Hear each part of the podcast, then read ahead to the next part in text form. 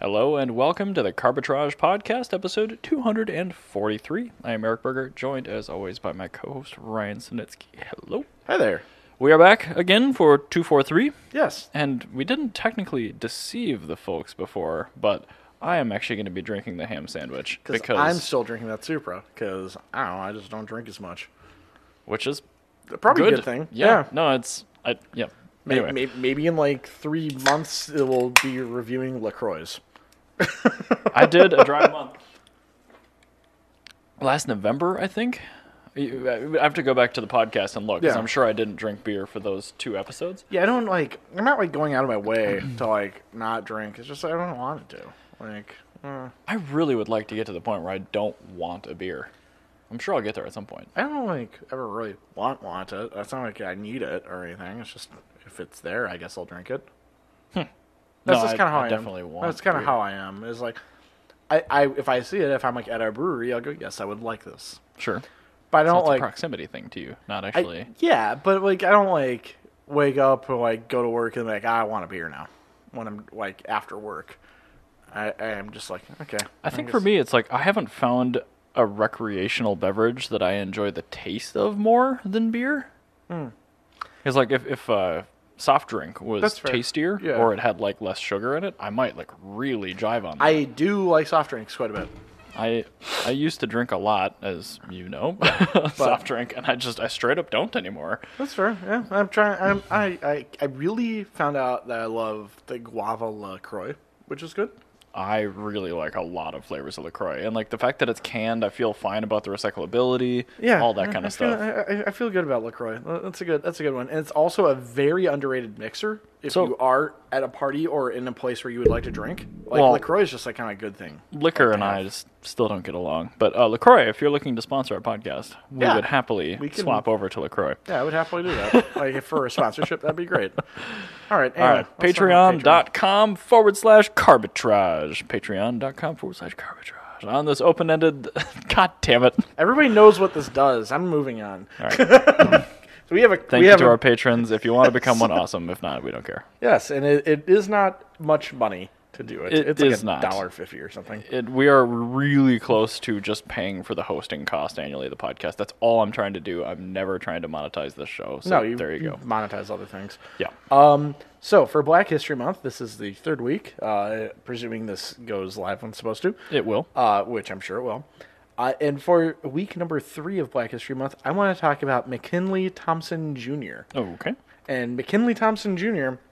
was the first African American designer at Ford. Ooh. Yeah, very very interesting guy. Um, McKinley Thompson Jr. Uh, was actually he started out in the Signal Corps in World War II, Which uh, is like designing like signals and stuff for like the long range lights or yeah, whatever. Okay. yeah, various signal re- like very there's everything that you do as far as signaling things that's the signal corps and, like for like all forms of communication basically like so like when you have like a logo for something on a map that's signal corps stuff so he was actually designing signals for signal corps um and then after World War II, he got into car design, and actually, I think it was Motor Trend. He uh, ended up getting uh, into car design via a like kind of like sweepstakes, I guess. Okay. Yeah. Hmm, Sure.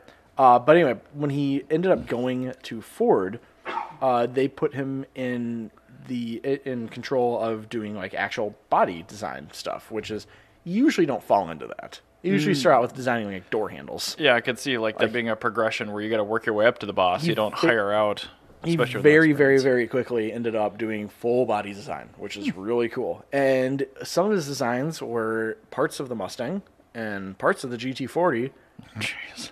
and then he did the body of the Bronco. So he was responsible for. He didn't make the actual production Bronco, but everything that says Bronco about a Bronco, like that drawing, is a Bronco. Yes. Like that's just a Bronco right there. Yep. So he did basically designed the overall shape and overhangs and design of the Bronco, which is really, really, really cool.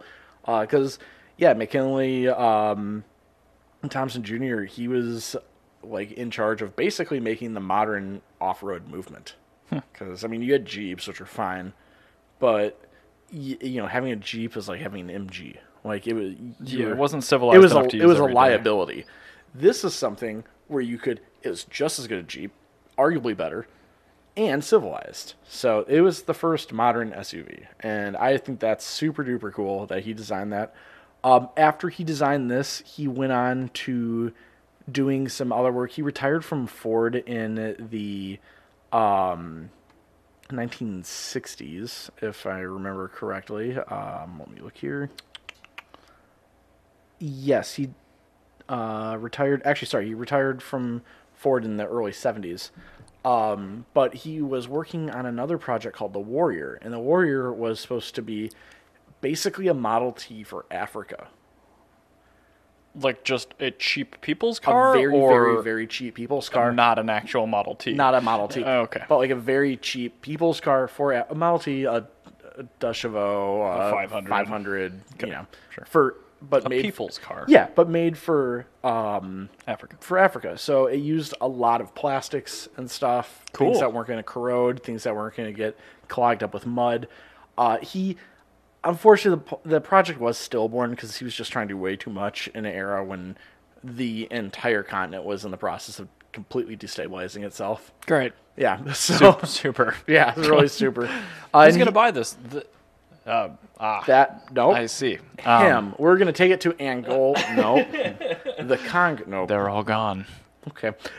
but no, he was actually um he did do a lot of work on it and eventually a lot of the work that he did do went on the Warrior project in his spare time went into what was eventually the later like plastic bumper cars and like how those plastics were going to be used. Sure. So that's actually really cool. It was like it was a totally stillborn project, but a lot of his processes for like how to integrate these items kind of did move on, Sure. but it was like well, a- it's a good concept car. The actual thing almost never makes it to production. yeah, it, it was like it was very far from being a concept. Sorry, he actually he retired from Ford in 1984. I'm sorry, I, d- I- thought it was. I looked and I 74. couldn't even find that. So Yeah.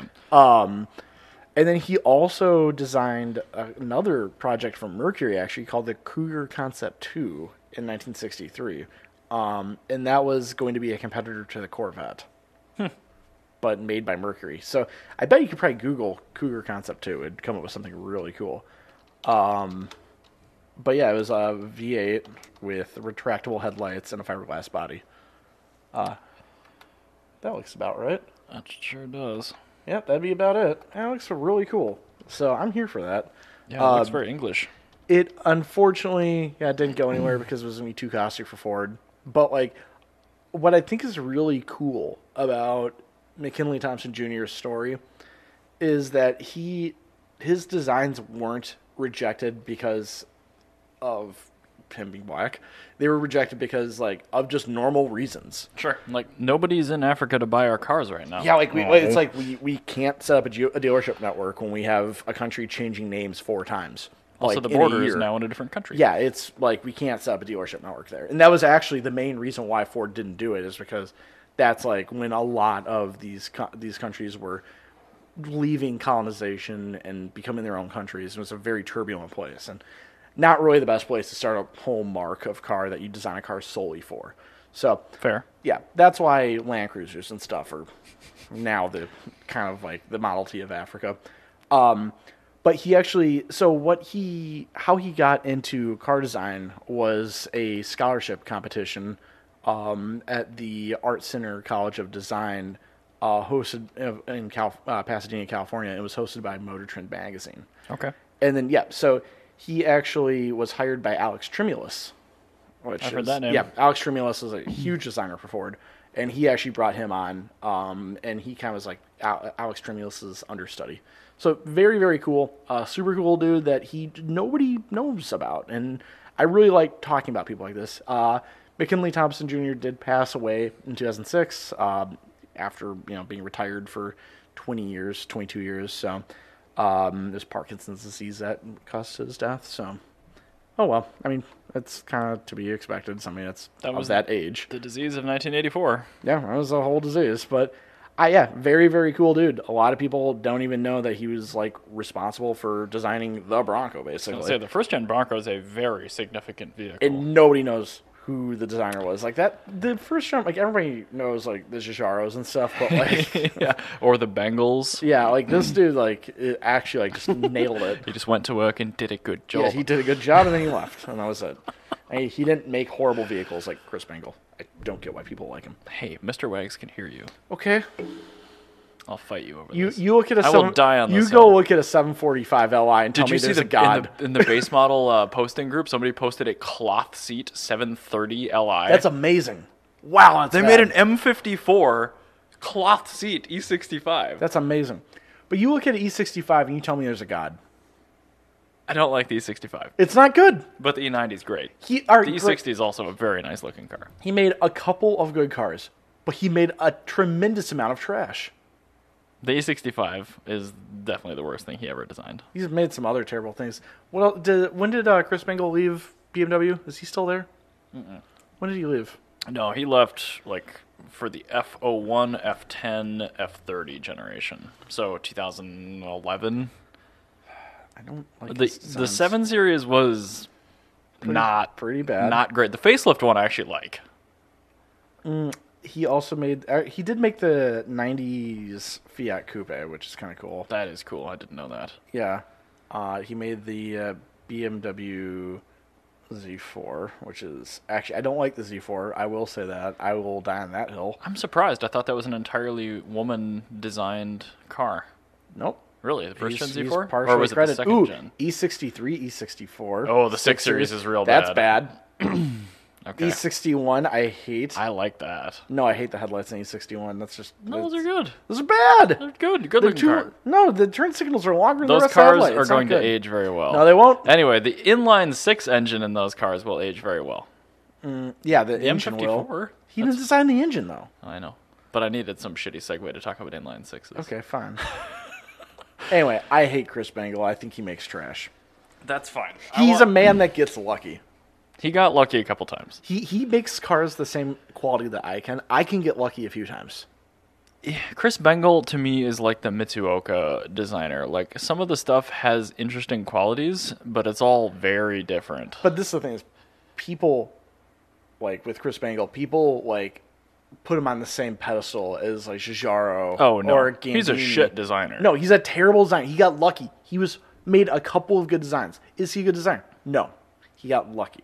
I want to see the original pen designs too, because like it's entirely possible the committee saved him after the seven series, because the five series came two years later, and the s I- the s- the I three feel- series came two years after that. I feel like the committee probably saved him. they probably kept toning it down, like, no, Chris, we're gonna let you out of the straitjacket for twenty minutes. No, he's he's just it's designed by a blind man. You can see from the five series turn signals being bigger than the rest of the headlight. I really like how the E60 looks. I think it's a great looking car. I might trade my A39 for an E E60 M5. I don't think that's a good decision. Might be. Nope. Might be a good decision. It's a bad decision. No, it's a good good decision. Anyway, let's segue. all right. So Mazda's bringing an inline six to go upmarket. We've heard about this for I over know, a year. forever, is it? Still haven't seen it. No, I don't believe it. Mercedes brought back an inline six. Now, do you want to guess what mainstream American automaker is bringing an inline six to this market? Um, All right, I'm gonna ma- like vocally make my deductions here. Okay. Ford would not do that No. because Ford is just incapable of They've making put too anything much good. money in the EcoBoost too. Yeah, there's no way they're gonna do that. Um, GM would not make a Cadillac specific engine, so that leaves me with FCA, Stellaris, or whatever. you call it. Stellantis? Yeah. Uh, yeah, you're right. Ah, I mean, they've got other six cylinders like uh, their their Cummins. Um, like GM actually does have an inline six. It's the Duramax for the 1500s. TIL. Very cool engine. Just, the three liter just- Duramax. Just indeed. learned that. um, but anyway, yeah, Jeep, Dodge, whatever. All those things that have the 5.7 Gen 5 Hemi Yes. going away, getting a turbocharged straight six. Okay. That's kind of cool. When was the last time we had a bad straight six in a truck?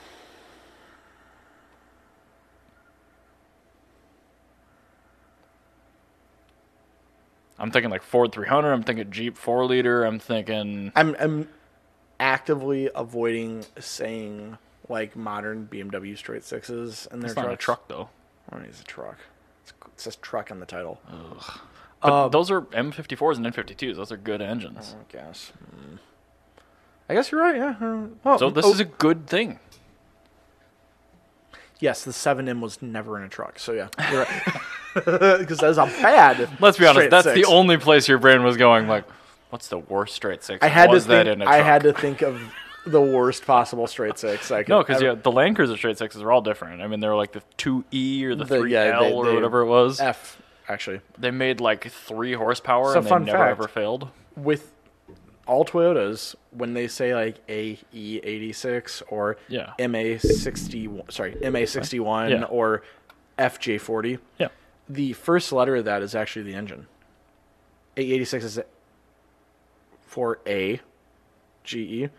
The MA61 has a Oh, what the hell? Yeah. ZZW30, one ZZ, yeah.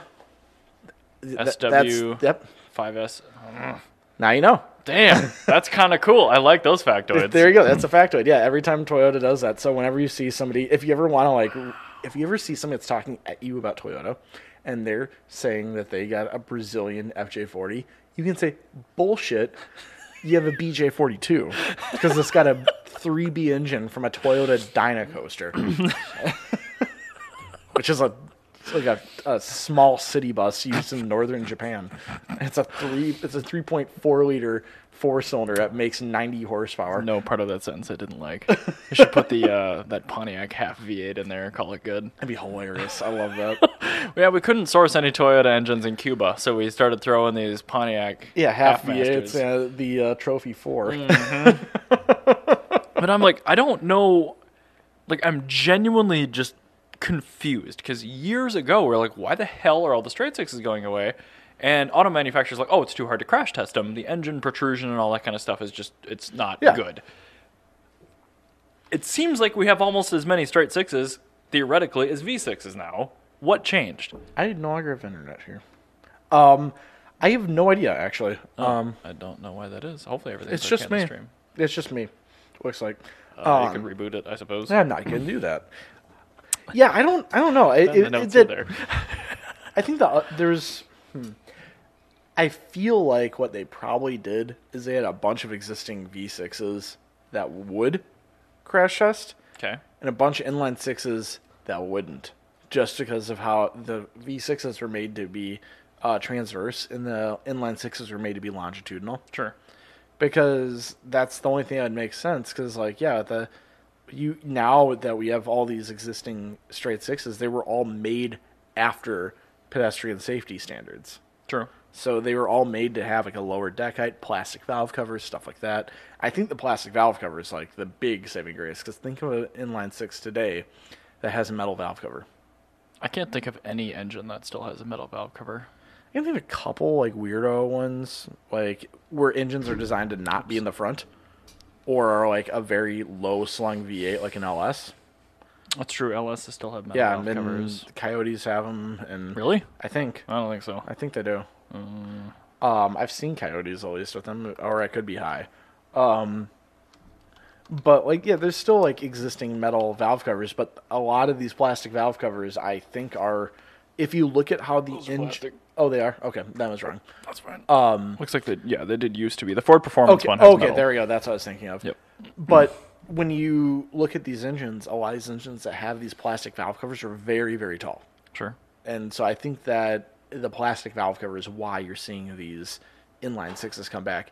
That is entirely just me making a guess because I don't That's really a- know. honestly a decent but I guess. think that's I think there's a correlation with that because it, it would hurt a lot more to smash your face into a two JZ valve cover than it would be to smash your face into an N54 valve cover. But I mean, you're still gonna smash your head into a metal hood. Yeah, but what the hood, what that hood hits Sure. is Maybe different. So I, I think can't. I don't have a better reason, I so think we'll, that- we'll I go think with that- your oh, reason. Yeah, I- I think that all these engines were designed after pedestrian safety standards, and that's why you're seeing them come back. Because yes, they are objectively better, but you don't need them to exist. I'm just. They sound so much better than V6s, so I'm I really excited about this. Have a new favorite sounding inline six. Do you actually. lay it on me? It is the 1956. damn. Yeah, haha, take that. Um, For those audio listeners, I was reaching for the pre-war bell. Jaguar XK150S. What does the S specifically. mean? sports, which uh, has a different exhaust manifold where it's two banks of three Hmm. Okay. with a dual exhaust system with no crossover pipe. Oh, interesting. So it sounds like two very angry, fast revving three cylinders right next to each other. I don't know if I like that. No, it sounds really good. I do like the XK. You, engine, you know but- how a um, like a DB5 sounds? Oh yeah. It sounds very similar to that, but like a little bit more of an aggressive cam. Hmm. It sounds really, really, really cool. Also, triple two inch um, Solex carburetors. That probably helps. that will help with the intake noise, but it's the exhaust noise that really gets in. Ah, The exhaust noise is quite good. As So, time progresses, I am more of an appreciator of quiet mufflers and loud intakes. that's a very good point. Um, and I'm not saying it's loud. It's not terribly loud. It's just good. It's the noise it makes is a good noise. No, I mean, Yes. it's pulses are you, you can't fake it. No, you literally cannot fake that, and that is the best part of that engine. People I have tried with the absolutely love VQ. that. yeah, it's not good. it, VQs sound bad at all times. Correct. It always sounds like a trombone. I think the only time I've ever heard one that sounds mediocre is one that took the intake manifold off, made just a plenum out of sheet metal, and then put an Eaton M90 on it. Because you get rid of the intake manifold, Yeah, weird. irregular shit. Yeah. distribution stuff, but then you also had blower whine, which is one of my favorite car noises. You still have the annoying exhaust note, though. It's better, but it's still bad. Yeah, it still has the bad Uh, Yeah. exhaust. No, I note, would yeah. not get a 350. But yeah, the uh, intake noise is very underrated.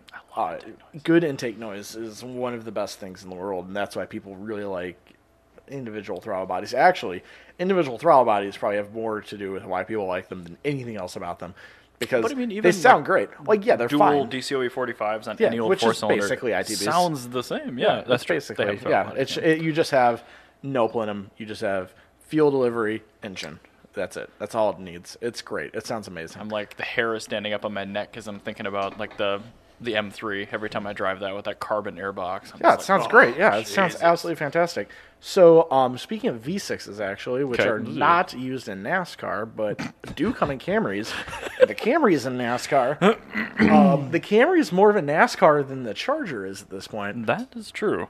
because the weird to Camry think has about. been in NASCAR for longer than any single Mopar make or any single Mopar model has been.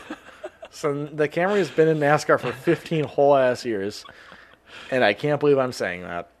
it is totally bananas to me. Um, Especially because I'm guessing the NASCAR Camry is not a V6 or front wheel drive. No. Hmm. Also, it originally wasn't fuel injected.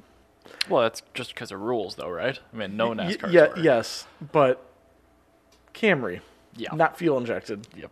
So what would, be Never- the, what would be the chassis code for that Camry then?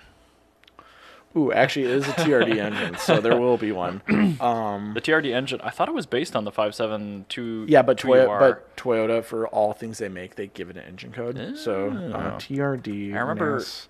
watching a Jay Leno's Garage segment. I think on like the either the concept or the actual. Can you, type, can you go? I, I, I don't Still have no internet. internet? Yeah, I Reboot don't- it. what do you want me to Google? Uh, TRD NASCAR engine code. NASCAR engine code. Uh, that's not going well. Oh, This there we is go. about- What engine does Toyota use in NASCAR? Uh, It has that engine right there has to have a code for it because it's made by Toyota. Yes, it is. Is it overhead valve? I assume it is. Yes, it is. It has to be. 800 horse, 5.9 liter, 725 horsepower. But it doesn't say the engine code. No, Wait, it's, so wait, what what displacement is it? 5.9 liters. So you control F the w- number fifty nine. Oh, uh, wait. Oh, Japanese. Uh, eh, nothing. Shoot, I have no idea what that is. I'll have to get back to you on that. So there has to be an engine code for that for a Camry. Like that's just a fact. It has to have an engine code because of how Toyota works. Um, Yeah. but yeah, i- if you think of cars that have been in NASCAR for a long time, um, this is literally the longest lasting NASCAR like make. I'm just like a, a push rod Toyota V8 is one of the weirdest things I've seen with my eyeballs today. Yeah, no, it's they literally have to make just a NASCAR engine. And the only thing that's like not American about it is the fact that everything's in metric. Well, okay. Do They're- they, do they require NASCAR engines to have standard fasteners? They have to have um Because they- that's they, really they have dumb. they require like intake or I, I think like intake and exhaust valve size, displacement, like all of the stuff like that they have, you have to do it like to exact NASCAR spec. Well, that's fine, but like not being able to use metric fasteners. But no, they they do use metric fasteners. That's a Good. that- that's the thing that makes it a Toyota is it uses a metric fastener. I'm pretty sure the rest uses like SAE. I'm three pages in and I'm giving up on Yeah, that. I would just give up. I will find that for you and I'll text you later this evening. Um, Hopefully, I'm done working on the GLS. That air suspension is not as fun to work on as the old Hope- GL. Hopefully, I'm I'm done working at work because I have to work. I'm That so sounds upset just after as work on bad. As Saturday. what I, yeah, that- me too. I don't get a weekend. I'm so upset. I'm really happy that we switched these to every other weekend. That has helped a lot. It did, but like also just real life work. Like I shouldn't have to do this. The only reason I'm working is because I just had bad luck. So it is what it is. I know all about bad luck. Yes. But anyway, yeah. So uh, the Camry is more of an NASCAR than the Charger, and I think that's hilarious. How long was the Charger in the series so far? to, combined, I think they've had a charger for like maybe like twelve years, like wow. since because mean, oh, yeah, they you're ba- probably they right. bounce back and forth. They haven't had just the charger. They put in like other weird shit. Like they had Why? the Dodge Charger, but they also had like the Dodge like uh, Murata, uh, the Dodge. You know what Dodge? They What, should what was their, turn what in. was their wag- uh, the Magnum? They, they had a- Magnum? they had a Oh, that's cool. Oh. They had a Magnum. It was a coupe in the seventies. It was actually no, it was actually super cool because it was like it was a personal luxury coupe that they tried to make into a NASCAR. It was very funny. What's the? I spotted one on the road. It was a Mexican market Mirage. Dodge attitude. That's what should be the NASCAR. Yes, that should Dodge be. attitude. I want a Dodge attitude quite badly. I really was confused when I saw that. And you, it took like five Cool, I did seconds, and you responded like "Dodge attitude, Yes, it's Dodge amazing!" attitude. That's And then what the you- next that's text what was I got. every piece of information about the entire vehicle's inception and where Yeah, it came it's great. I love it. I love it so much. I love the Dodge attitude. It's the existence of that car is amazing Oh to my me. god, that's amazing. Yeah, I love that Dodge is still import captive importing Mitsubishis. like That's a relationship that just can't die. like like yeah, they've been doing it for like 50 years. It's 40 years after the K car and they're still doing it. They you're 50 years old and you're still booty calling a high school sweetheart. pretty much that's exactly what they're Yep. doing. Yeah. So and on that note, okay, so back to the infrastructure bill we talked about in 242. Uh, the Fast Lane, which is actually a, an okay YouTube channel. They do a lot of truck stuff, so I don't watch them very much, but it's worth plugging them from this instead of the company that actually wrote this article. Uh, they got their hands on a Rivian R1T. So the pickup truck, the higher spec version, and also they have a long term tester 2022 Toyota Tundra with the base 5.7 what they decided to do was hook up a pretty small off road camper to both of these vehicles and do a range test to see how long they could essentially drive on the highway. that's actually really cool. It is really cool because I'm like, okay, real world testing. That's nice because the EPA Yes. is not right. Um, do you want to take a stab? So I'll, I'll cover the Tundra first and then I'll have you guess on the Rivian. So the Tundra covered a distance. Oh, I can't say that because then you'll know how long the Rivian went. Uh, So all right. What's Yeah, the guess question? how long the Rivian can tow a off-road trailer. What is the normal range approximately? It's roughly 90 kilowatt hours, so I would guess the range real world's probably in the 280 mile range. I would expect about half of that, so I'm gonna say 150 miles. Okay, that's a pretty good guess. Just just because it, it's a bunch of weight, and I'm looking at that trailer, and even as aerodynamic as that trailer is, it's still It's a lot of drag. it's still a trailer. From, from what I've found towing with my car is the it seems like the shape of the trailer matters a lot more than the weight of it. Because Yes. like I hauled 1600 pounds worth of E E30iX stuff out to Boston in my car, inside the car. Yeah. And my range was hardly affected. But if I have 300 pounds of crap in a trailer, Well, that's the thing is, I drop off like a, a cliff. electric vehicles are p- unlimited torque basically. They are, but they're torque's also- not, torque's not an issue, uh, which would be weight. So your weight is not an issue. I'm thinking purely about aerodynamics and the fact that I'm looking at that trailer, and that trailer Mm-hmm. and the is Rivian's not- very aerodynamic. that trailer is not.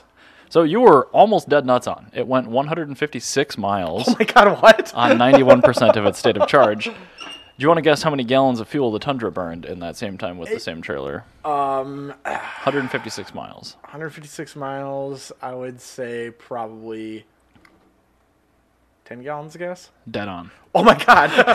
It's just like, yeah. Yep. So anyway, I I mean, assume that's still Mm-hmm. ha- take take your take your fuel economy cut in half. That's just my ga- my my like, rule of thumb. well, Tundra's not going to get thirty on its own. Well, if, if or twenty though, I said ten.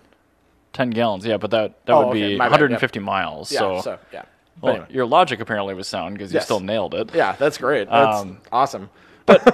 Anyway, uh, it's this is just really good news for the infrastructure change because like that's still an impressive number for Yes. trailering something on an interstate in an It's- electric it's pickup truck. exactly on par.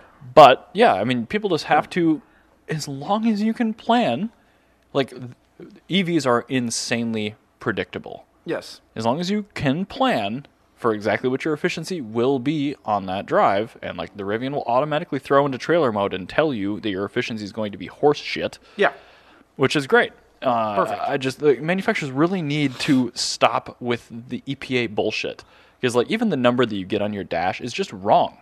Like yeah, that's true. i- it's we call it a guessometer for a reason. Yeah. The one on the Fiat was like, oh, you can go 120 miles. I'm like, bitch, this thing will do 70 miles. My Fiat 500 at 80 gallon or 80 miles of range will just go dash dash. It's at a s- uh, two point something gallons of fuel. Yeah. It will just go dashes. I hate that. And I rarely have more than 2.5 gallons of gas. in my Your fuel car. pump probably loves you. It doesn't matter. It's- Fiat 500 fuel pumps never go bad. That's true. Also, they're a nickel. Yeah, they're because they're never broken. Correct. I'm don't. I've always done this with every car. Inadvertently, like the most reliable car ever. yeah, they did not intend on it being that way. It just is. Yeah, they're great. I love it. Thank you, Magnetti Morelli. Apparently, you Thanks. got good. Yeah, they figured it out. We'll just find out in like ten years that they just got closet like acquired by Bosch like twenty years ago, and nobody told anybody. No, because this is the thing is Bosch isn't good anymore. Like Bosch, Oh. Bosch makes trash. Like we get every Volkswagen. okay, Siemens then. Yeah, we'll give you Siemens. Yeah, Siemens, Siemens is good. German, isn't it? Yeah, they're in every BMW. Yeah. Well, every, now they are. Every BMW is made of Siemens. I should have known because they all used to be Bosch computers. Now they're all Siemens. All Siemens computers. Yeah, Lots of Siemens in their computers. and Comcar. anyway, so let's talk about Toyota again. Um, Toyota uh, patented a manual transmission for EV vehicles. EVs. Sorry. Oh, this will be convenient because I didn't even read as you were typing at the same time as me. We had the same last topic. Oh, I took mine out. We'll just talk about it. well, I still see yours. Um, but this is the thing.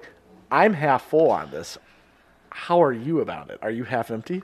so I've been dealing in EV for about five years. Yes. Uh, in the Fiat, I never did this at all. But in the Tesla, once in a while, I will like mime like I'm driving a stick because I'm so bored. Yeah. And I honestly think it could be good. Because it's an on off switch for doing it. You can do And, a like- non clutch version. You could, but like uh, like if you put a Fanatec SSK or SSQ shifter in my car, Yeah. and you put a fake like electrohydraulic clutch pedal in it, I guarantee like the software in these cars with the torque demand and everything you can do with electric motors Mm-hmm. and how instant it is, it would be good. Like, Yes. I, I don't think I actually need a gearbox and a physical clutch to drive a manual. So this is the thing. I actually read about half of the patent paperwork for Okay. this, and it's very fascinating. Uh, it should not be any also, of- Scott said it is not patented. well the paperwork. Sure, it, it's it's something that they may patent, but Yeah, it is not but the patented. patent paperwork. Sure. Yeah. So, Application, yeah, probably. they, they yeah applied for it, but in the patent application, um, they show how the torque curve uses the electric kind of torque curve. Yeah.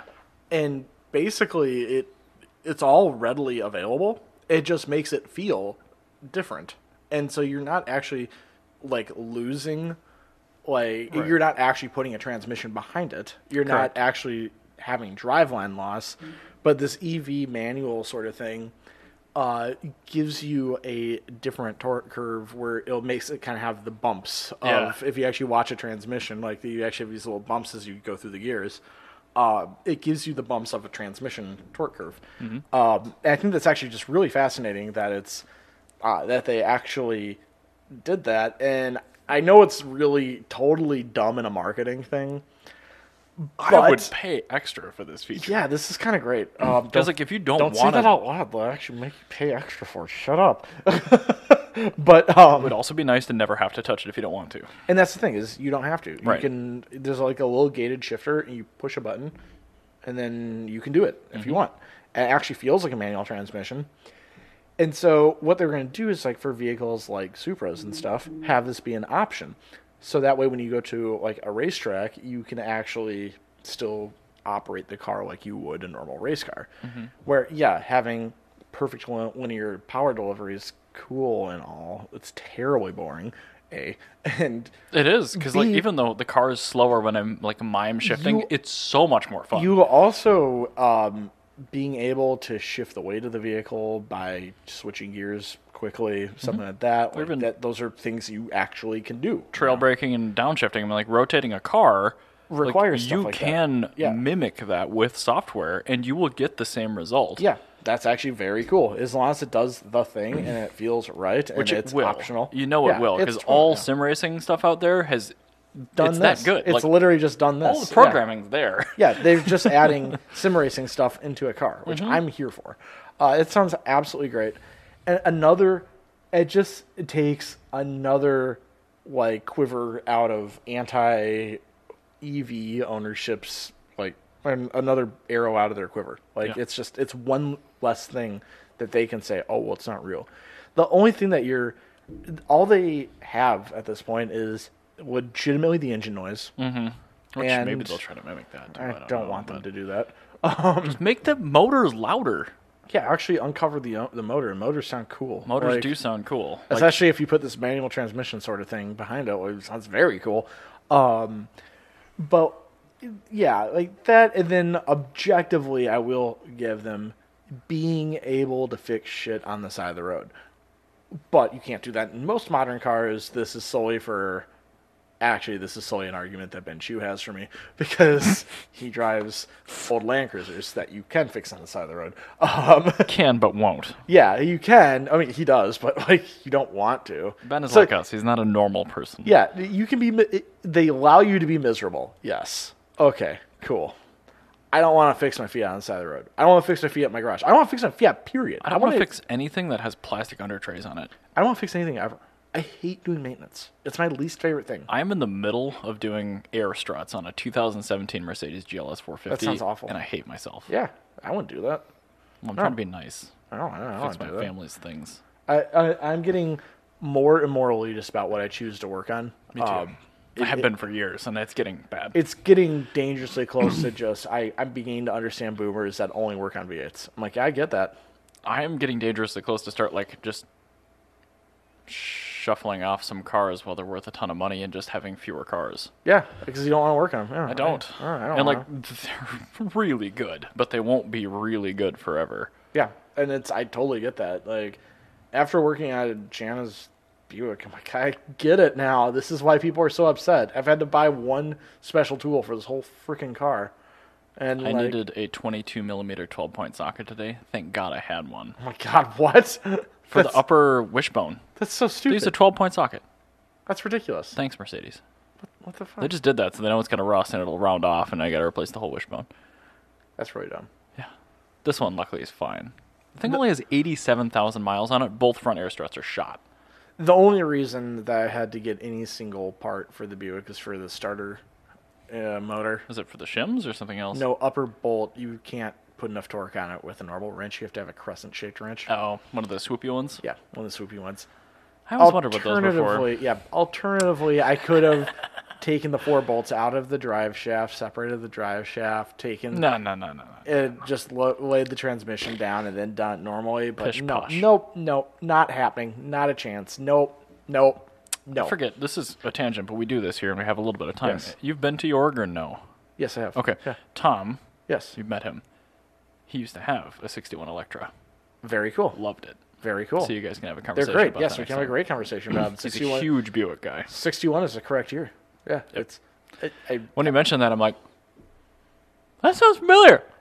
it's, like, it's like the best car. I love it. Like it's, it, it is everything I've ever wanted from an American vehicle. It's not as pretentious as a Cadillac. It makes a cool noise. It's a very wet engine. It does burnouts. It's got the dumbest possible transmission.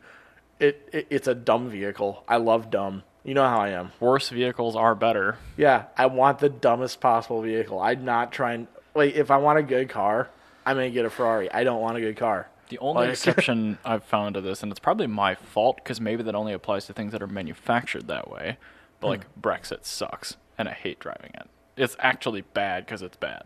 You made that bad. I did. Yeah, that's your doing. Okay. Yeah, that's all you. So I found the exception. Yeah, if no, you, you- make a car bad, yeah, it's, you it's do your that. fault. No, but a dumb car and a bad car, two different things. And The car was also dumb. You can be dumb and bad, but they are not mutually inclusive. One does not pret- one does one does not mean the other one has to happen. That's, It's a mutual. mutually exclusive. That's mutually inclusive. Mutually exclusive means you can be dry and not wet. Oh, okay. Oh, Yes. interesting. I learned 'Cause something today. Uh, Mutually, they exclude each other. Sure, Hmm. that does Yeah. make sense. Yeah, so like you can have a car that's dumb and not terrible. You can like that's what a Buick is. It's dumb and not terrible. You can have a car that's terrible and smart, and that's a modern supercar. And then dumb and terrible, And like then you get- Brexit. which is Brexit. Or you can have what's what's the last one? There's a fourth one I'm, I'm missing here. Blubsky? No, it's, it's good, good and terrible. There's there's there's smart and good. What's a good? No, smart and terrible. I said smart and terrible. I said smart and terrible. Oh shit, what is smart and terrible? I guess that'd be a Fiat 500. I don't like working No, on those it. are good. I don't like working You don't on it. have to. But yeah, that's why it's smart. But when you do, it's bad. It's a bad car to work with. The only things I've But- ever had to do on that. Oh, okay, you're right. Yep. Yep. I did Yeah. a, a rear wheel bearing on one of those, and it was like It the is caliper terrible. bolts It's were awful. Like, why would you bury those there? This yeah, is dumb. no, you don't have to ever. the valve cover gasket. You have to cut a plastic finger off the intake manifold to do the valve cover. No problem. Never need it again. Or you have to pull the entire intake manifold out of the car, which is on the back side of the engine where there's no room. smart and terrible. Yeah, But Yeah. oh my god. It- it- it's I said that in my YouTube video. I'm like, I'm not condoning you do this, but this is the only way to do this. yeah. I'm not saying you should do this, but so you don't take the intake manifold off. Just cut this. There's Done, a you know? there's a three inch long metal or a plastic tab on the intake, and it just like bolts to the valve cover. You just take it off and you cut it. That's fine. I, I I wonder if it's ever broken. Probably not. No, God no. That engine is just like they accidentally made like the best engine ever. The they 1.4 really did. multi air is Yeah, it's so just- good. It's just like it, it's one of those things. It, it- it's great, and you just don't ever have to work on it. And if you do have to make a repair, it sucks. But like, you don't have to. exactly. Yeah, it's That's why the dealerships are not doing well here. Because no cars ever need repairs. no, they never do ever nothing. 150,000 mile timing belt. If you have a lot of boost and you're Fiat not has diligent, found every way to fail in America. You make them too shitty, and then nobody buys them, and then you make them too good, and no none of the dealerships can stay in business. so their nobody issue can buy new ones in the 80s and the 70s is they didn't have a dealership network that just brought cars in. But they were also terrible. They were worse, but they weren't actually that. It was the Morris engine essentially. Like they're no, They were bad. no, they're Trust not that me. Oh. bad. Blake had an X19 brand new, wasn't that bad? I've not, no, I'm not talking about the X19. I'm talking the normal ones. Oh, I don't know anything about those. I'm Bad. talking about the ones we got. Big bad. The X19. Big bad. X19s were only bad when things rusted because they were usually just driven in the summer. Yep. Yeah. But if you have like a 131, Oh yeah. No, don't do that. that's big bad. Bad. Bad. Very so anyway, bad. yeah. Not to good. To your point. modern, modern Fiat good. Yeah, modern Fiat's good. So that that's a good car. Poor Fiats. But They um, don't get the hate. They, they don't deserve the hate they get. That's no, they're totally great. I it, it, uh, the modern Fiat is just the modern 90s Honda. yeah. People shit on them until they drive them, and they're great. And in 20 years, that's the shit I'm looking at in the uh, the car shows. Yeah, exactly. Well, it's, I'm not gonna lie. I kind of want to get. So yeah, like so, like Darren, like he was like shitting on Fiat 500s because his Abarth has a terrible turning radius. Well, I mean that is true. And I'm like, dude, no, standard one I, I, doesn't. yeah, that's I told him like, you know, the Abarth has a different steering rack. He goes, what? I'm like, completely different. It's like six feet. Yeah, I know longer. it's way longer. And he's like, he was blown away, totally blown away. I'm like, watch this, dude. There I are- did. I, I did a U-turn in the middle of my street with ice on both sides at Mm-hmm. speed, and I'm like, yeah, it was great. Like it did the it did the U-turn. It was great Yes. in Mm-hmm. the middle of the road, not an intersection. There were no cars parked, so I, but I went street side to street side. and I was- 500T is a great car. I Yeah. stand by the fact. I'm so glad you went and bought one. It's so good. It's I, I absolutely love it. The only thing I dislike about it No, is the sunroof or lack thereof. the 61 Buick's much nicer to drive in traffic. That's the only reason. Do you know how pissed I was when I had to put when I had to take the gas tank out of it? Because I'm No. like, I'm like, this is gonna take me all freaking summer because this thing's buried, and I'm sure I'm gonna have at least one bolt that just gives me problems. And of course, I got four bolts that give me problems, and then I drive it for the rest of summer. But um, I was so mad because I'm like, no, I have to go back to drive my Fiat. Ugh, like the Fiat, I like driving at night because there's nobody else on the road and I can enjoy the car. I do not like driving the Fiat in traffic. I don't like driving anything in traffic. That's why I like the Buick because the Buick's a couch. I don't like driving the Phantom in traffic. Buick's- And that thing is a f***ing couch. That is a couch, yeah. Yeah, you, I hate traffic. I will Traffic's avoid it bad. at all costs. But I will say autopilot is the only thing that quells my anger. until you have Then all I can seasons. stop driving. Until you have all seasons, and you, I said traffic, Ryan. that's a good point. It's like- Traffic is you are stopped or moving at like two or three miles an hour. Yeah. Autopilot does that really well. yeah, and then as long as you have not Yeah, all oh, seasons, on it. Everyone, go buy the correct tires for the conditions that you drive in. You We're- bunch of blithering. It- it- I know it's, not you literally- listening. It's literally a week. It's a week later, and we're still mad about that video. that's amazing. I oh my god. Yeah. Every just and I, I need to reiterate. I know our audience We're not the isn't problem, these yeah. people. But, there's- you, you need to be harder on your coworkers. Trust me, you can be an asshole to people and they will still be your friend. Yes, it's true. You still have people to talk to. You. Yeah, I don't know why. I get invited to things still. I And don't I, understand that. you will be fine, trust me. Yeah. There, there, there are very rarely is there a thing where I will not invite you, and that's because I'm very confident you will not like somebody else in the room, and it will give you a. But the bad thing time. is, I have made that so clear to everyone Yeah. that knows me. It's just like a, you know if it's a good fit or not. yeah, like, th- th- yeah, like I had like one party at my house ever. where I didn't invite you because I was like, you will not like this person. They're coming, and the main reason is like you and I schedule things differently. Mm-hmm. So you, it's either like if I'm lucky the day before, usually day of. I tell you And- usually day of, and it's usually at I night. look at my calendar, and I don't know if you've ever seen my calendar, but oh, it's awful. Yeah, terrible. I'll show you my calendar. Sure, lay it on me. It's very different than yours. Um, I'll show you my busy day tomorrow. Are you ready for my busy day tomorrow? I am indeed. Here we go. This was my week last week. This is my. Virtual meet a cockroach. That's the one thing I have going on tomorrow. Rip headphone users. I'm sorry, but that was hilarious. so to every me. year for the last couple of years, uh, Jano's been donating to the Bronx Zoo in my name because they have um, this little thing for I'm Valentine's sorry. Day. I'm sorry. What? All right, so I have to explain this. Every year for Valentine's Day, the Bronx Zoo Like They- in New York. in New York, yeah, they have they let you donate and adopt a cockroach because they have Madagascar hissing cockroaches, which are like huge. They're like the size of this beer can. Um, and then you get the when you do it, there's Bruh. a very limited chance that you can get a meet and greet. And this is the first year that she was able to schedule a meet and greet for me. very excited. I named him Terry. How long will Terry be around for? I don't know. I can't remember. But I'm just happy to support him. He's a cute guy. I also got socks with Terry on them, and I got a hat with Terry on it. It's pretty great. but I'm really excited to get to meet Terry tomorrow. I have no words. It's like Homer Simpson when he got pinchy. it's just like that. Also, fun fact: I really want to get a lobster.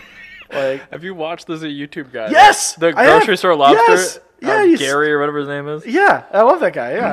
Yeah, One of my executive vice presidents at work sent me a link to the series, and I watched them all. I'm like, why am I watching? This? I really want. I really want one now. I want to know: Is he going to eat the profits?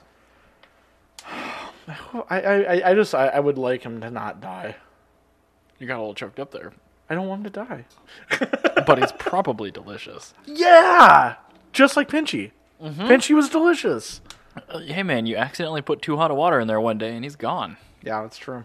Hmm. So well, that's what it is. Uh, you know, you know my theory about food, right? No, The more adorable the creature is, the better it tastes. Mm. Mm-hmm. Yeah, it's a fact. yeah, that's true. I, I never want to try cat because it's probably delicious. It's probably the be- the best thing because they're the cutest. But like, yeah, yeah. rabbit's really good and it's extremely cute. So. Apparently in Texas, uh, they have hunting trips for people to go hunt their feral hog problem oh, because apparently they're best in winter because they get a little bit fatter. Ah. So uh, yeah, they actually they're feral hogs. They have different hunting seasons for them for how they taste. Because I love that there is somehow Texan science to this. I know, right? It's a very Tex. It's the most Texan everything that's happening in this sentence. I guarantee But this doesn't happen in Austin. So, like, this isn't in- some other part of Texas. So it's kind of like bison. Like bison, like is like a better version of cow. Also, bison are cuter than cows, um, which is a fact. That is a That's fact. objective fact. Um, but yeah, feral hogs apparently in winter they get fatter, uh, as you would imagine they would do, and so they're um, like a better version of normal pork. Yum. So it's like a fattier pork. Oh man, now I'm hungry. as But all then if you out. get it in summer, summer's probably not the best unless you really want like gamey kind of flavor. Okay. But as you age towards summer, you it kind of changes how it, the flavor is because summer will be gamey. So you can get like if you shoot it, if you get like if you hunt it in like April, you get a nice little mix of like gamey and also still a little fatty. But also, they I think I'd want a fall hog, so it's got like the, the So the- dwindling. so this is the thing is fall actually is a different flavor from spring. I believe that. Because in spring is their mate, or in late winter is their mating season. oh, I don't want cummy meat. No, but that actually there's a change in the actual biology of how the males actually present themselves during mating season to like, make themselves more attractive. You got to engorge your butt. Otherwise, why is a mate ever going to want you? exactly, but that is actually that makes a difference in their flavor. I've learned all this on NPR, so I didn't cover this, but like now that you brought up NPR, it's a perfect segue. There are reports of Yes! a lot of Mazdas Yes! breaking the entire infotainment because of some FM signal. Yeah, that was Darren's Oh, NPR, station. What happened was the um the signal that they were sending to update the infotainment on what show is on. sure. Like bri- RDS E info. Yeah, it, yeah, it just like bri- it bricked the whole thing. Um, And I incredible. was saying, I, I keep commenting on those. I'm like, I wonder how long it would take for me to figure this out. I'm like, I Oh my think, God, right? I think it'd be about two months, because I schedule my drives around when NPR shows are on. Okay. Because, like, weekdays, 6 o'clock, marketplace. I like listening to marketplace. Lunchtime, about 2 o'clock. That way I get BBC World Service. I like BBC World Service more than I like the takeaway. So I'll eat lunch and sex. I mean, I can just work for an hour and then you eat lunch at 2 and feel better. And then on weekends, I absolutely, like, the fucking plague avoid driving at noon on Saturdays because that's when the Moth Radio Hour is on and I can't stand the Moth Radio Hour. I hate, I hate, not Stephen Lim. I love Stephen Lim. Uh, Stephen Lim's great. He's on Watcher. Um, I, I know none of these words. but there's uh, the Splendid Table that happens after the Moth on Saturday. No, sorry, Splendid Table is after Radio Lab, and Splendid Table is like the. I love food content, but like No, I, no, I've never figured that out. Yeah, yeah, I know, right? but like, I, I love when like I love like food related TV and everything. Like, I it's my favorite. Like, binging with Babish is one of my favorite YouTube channels. I don't watch TV. But well, it's not, B- Babish is on YouTube. Ah. But like, I, it's one of my favorite YouTubers is binging with Babish. Um, but like, I cannot stand this one at table because it's like Owen Wilson loud whispering about food. And like they interview chefs, and the chef's like, "Yeah, so I like uh, I, I salted my potatoes, and then I put a little bit of thyme, and with olive oil, and then I put them on a skillet." And then the You pers- gotta pull a Padma Akshmi or it- whatever. her no, it, name yeah, is. yeah, you need to have a, pa- yeah, you have to have like Padma Lakshmi. Like then I Saw like her it. on Hot Ones. She is. yeah, she's great. She's um, but then like on NPR, like the host is like, oh yeah, that's really cool, and he's like loud whispering the Is it whole like time. Garrison Keeler? no, it's it's worse. It's like Owen Wilson loud whispering about food. Like wow, that's that's really inspirational. That really makes you feel. Oh. I really can't good." get you out of my headphones. I don't like this. It's really bad. Yeah, this is this is exactly what it's like listening to the splendid table. It's just I hate it. It's my least favorite YouTube or not YouTube. It's my least favorite radio thing. So I just I avoid. But if it bricked your infotainment system, would be a problem. But if you notice, when we are actually recording, is exactly when the moth and exactly when the splendid table are on. And I'm actually So it's not because you can't wake up. It's because you just don't wanna because of those. Well, it uh, might be part of it because I also do like listening to the BBC World Service at night, which is That's on. fine. Also, uh, s- Canadian Public Broadcasting comes on from 10 to 11. So yeah, they're- I these are am- all things. So used to this time slot just being off limits at this point because we've been doing this for almost five years, Yeah, it's been a while. which is nuts. Yes, it's it's what it feels like to be old. I remember when five years was a long time. You know what's an interesting metric? I've been talking about Renault Aventime importing since episode one. I just have this much time to go until I get my mm, Aventime. that puts it into pers- perspective for me. That, that really helps. I think it'd be very funny is once it's a, once it's eligible for import, you'll do what I did with the cappuccino and just straight up not buy one. I don't think that that's going to be the case for me unless, and there is a big unless, and this is entirely plausible. All the good ones go immediately before That's why I, can don't have a import one. cappuccino. I, it's literally why because all the good ones are terribly expensive. I want an AZ one more than I want a cappuccino, and AZ ones are too much money to ever spend on something with 69 horsepower. My plan about six months before they're legal is to talk to Neil, Yes, buy, I one, won. Yeah, have him go get it, yes, store it, good idea. and then ship it to me. Perfect, brilliant. I think you should do that. I'm going to. the but way like to do it. it's the biggest thing is like I'm probably gonna have to buy it in France and then bring it to the UK, so I don't know what Oh, that makes a problem. I don't know Brexit's expensive, Ah, god damn it. I need to find an importer that works out of France. or Germany.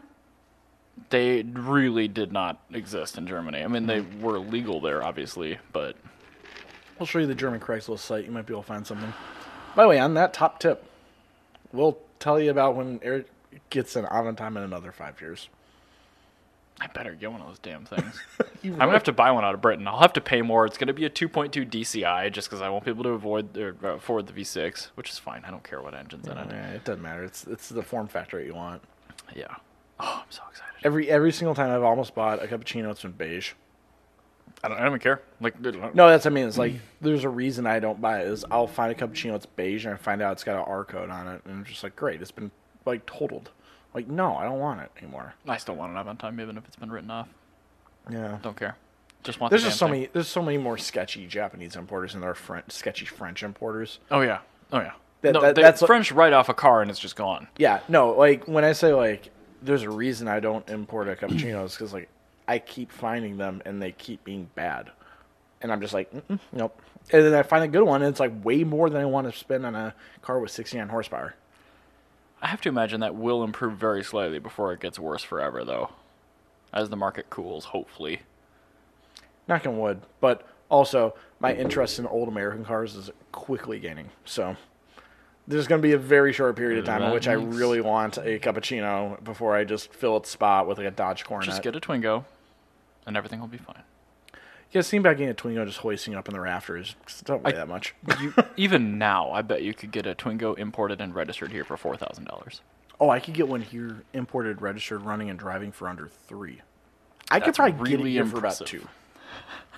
Because literally, they're Right free. now, that's amazing. Like, they're literally all. container prices are nuts. you right can now. get Twingos running and driving in Germany for under five hundred dollars. Because I'm not exaggerating. Because they fail uh, Tuve over a sway bar link. and the car's five hundred dollars. So car's- why would you put hundred dollars into it? Exactly. And then so it's just whatever your import cost is, five hundred bucks, and then like your tax title license and all this little surcharges. So you can get under three.